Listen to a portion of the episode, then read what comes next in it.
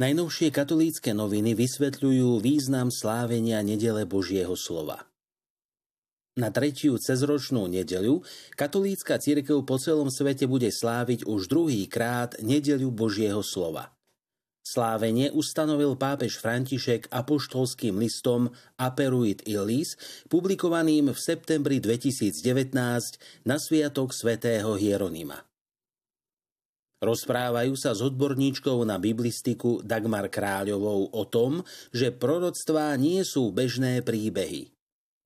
Prorokov sme si zafixovali ako ľudí, ktorí oznamujú, čo sa má v blízkej budúcnosti stať. Aj keď mnohí z nich mali tento dar, neboli to dáky futurológovia. Ich hlavnou charakteristikou je, že ich povolal Boh a mali s ním dôvernú skúsenosť. Vyjavovali ľudu pánovo zmýšľanie, boli jeho ústami, zdôrazňuje Dagmar Kráľová. Približujú cestu Štefana Hudeca k opernému spevu. 3. februára sa dožíva okrúhlych 80 rokov. Jeho umelecké nadanie sa celoživotne snúbi s vierou, ktorú vkladá i do drevených korpusov Ježiša prinášajú rozhovor so sestrou premonštrátkou Pavlínou Katarínou Mrmusovou. Premonštrátsky rád si tento rok pripomína 900 rokov od svojho založenia. Patrí k nemu aj jeho ženská vetva, ktorá participuje na duchovnom naplnení odkazu zakladateľa svätého Norberta. Okrem spirituálnych aktivít sa kongregácia sestier premonštrátok spolupodieľa na realizovaní domácej hospicovej starostlivosti prostredníctvom mobilného hospicu Dotyk života vo Vrbovom. Uverejňujú aj jeden zo zážitkov pátra Vlastimila Chovanca z africkej Rwandy. Na stene v jeho kancelárii visí reprodukcia obrazu nemeckého maliara Vogela von Vogelsteina. Maľba, ktorej originál sa nachádza v Taliansku vo Florenskej galérii moderného umenia, je známa pod názvom Nechajte deti prichádzať ku mne. Toto výtvarné dielo veľmi zaujalo aj rwanské deti.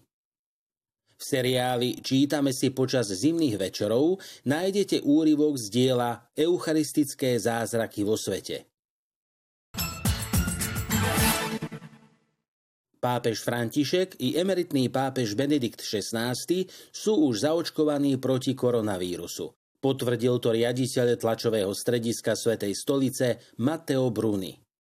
Svetý otec František vymenoval za člena pápežskej biblickej komisie kniaza Banskobistrickej diecézy Blažeja Štrbu. Informovalo o tom Banskobistrické biskupstvo. V uplynulých dňoch prepustila fakultná nemocnica v Žiline do domáceho liečenia po ochorení COVID-19 žilinského biskupa monsignora Tomáša Galisa. Rožňavský biskup monsignor Stanislav Stolárik pozýva, aby sme si duchovne adoptovali zomierajúcich na COVID-19. Prvé tohtoročné číslo novín Slovo Plus prináša tému Plus ako byť fit – Chcete vstúpiť do nového roka s novými predsavzatiami? Slovo plus prináša typy, ako udržať v dobrej kondícii telo, dušu, ale aj ducha. Staráme sa vyvážene o telo, ducha aj dušu? Psychoterapeut Zoltán Mátius v rozhovore upozorňuje na to, že novoročné predsavzatia nie sú vždy účinné. Na zmenu k lepším návykom je potrebná vnútorná motivácia a rozhodnutie. Príkladom prepojenia tela a duše nám môže byť aj svätý Ján Pavol II, ktorý sa vášnivo venoval športu aj potom, ako bol zvolený za pápeža. V ankete sa redakcia Slova Plus pýtala, ako by mala vyzerať životospráva kresťana.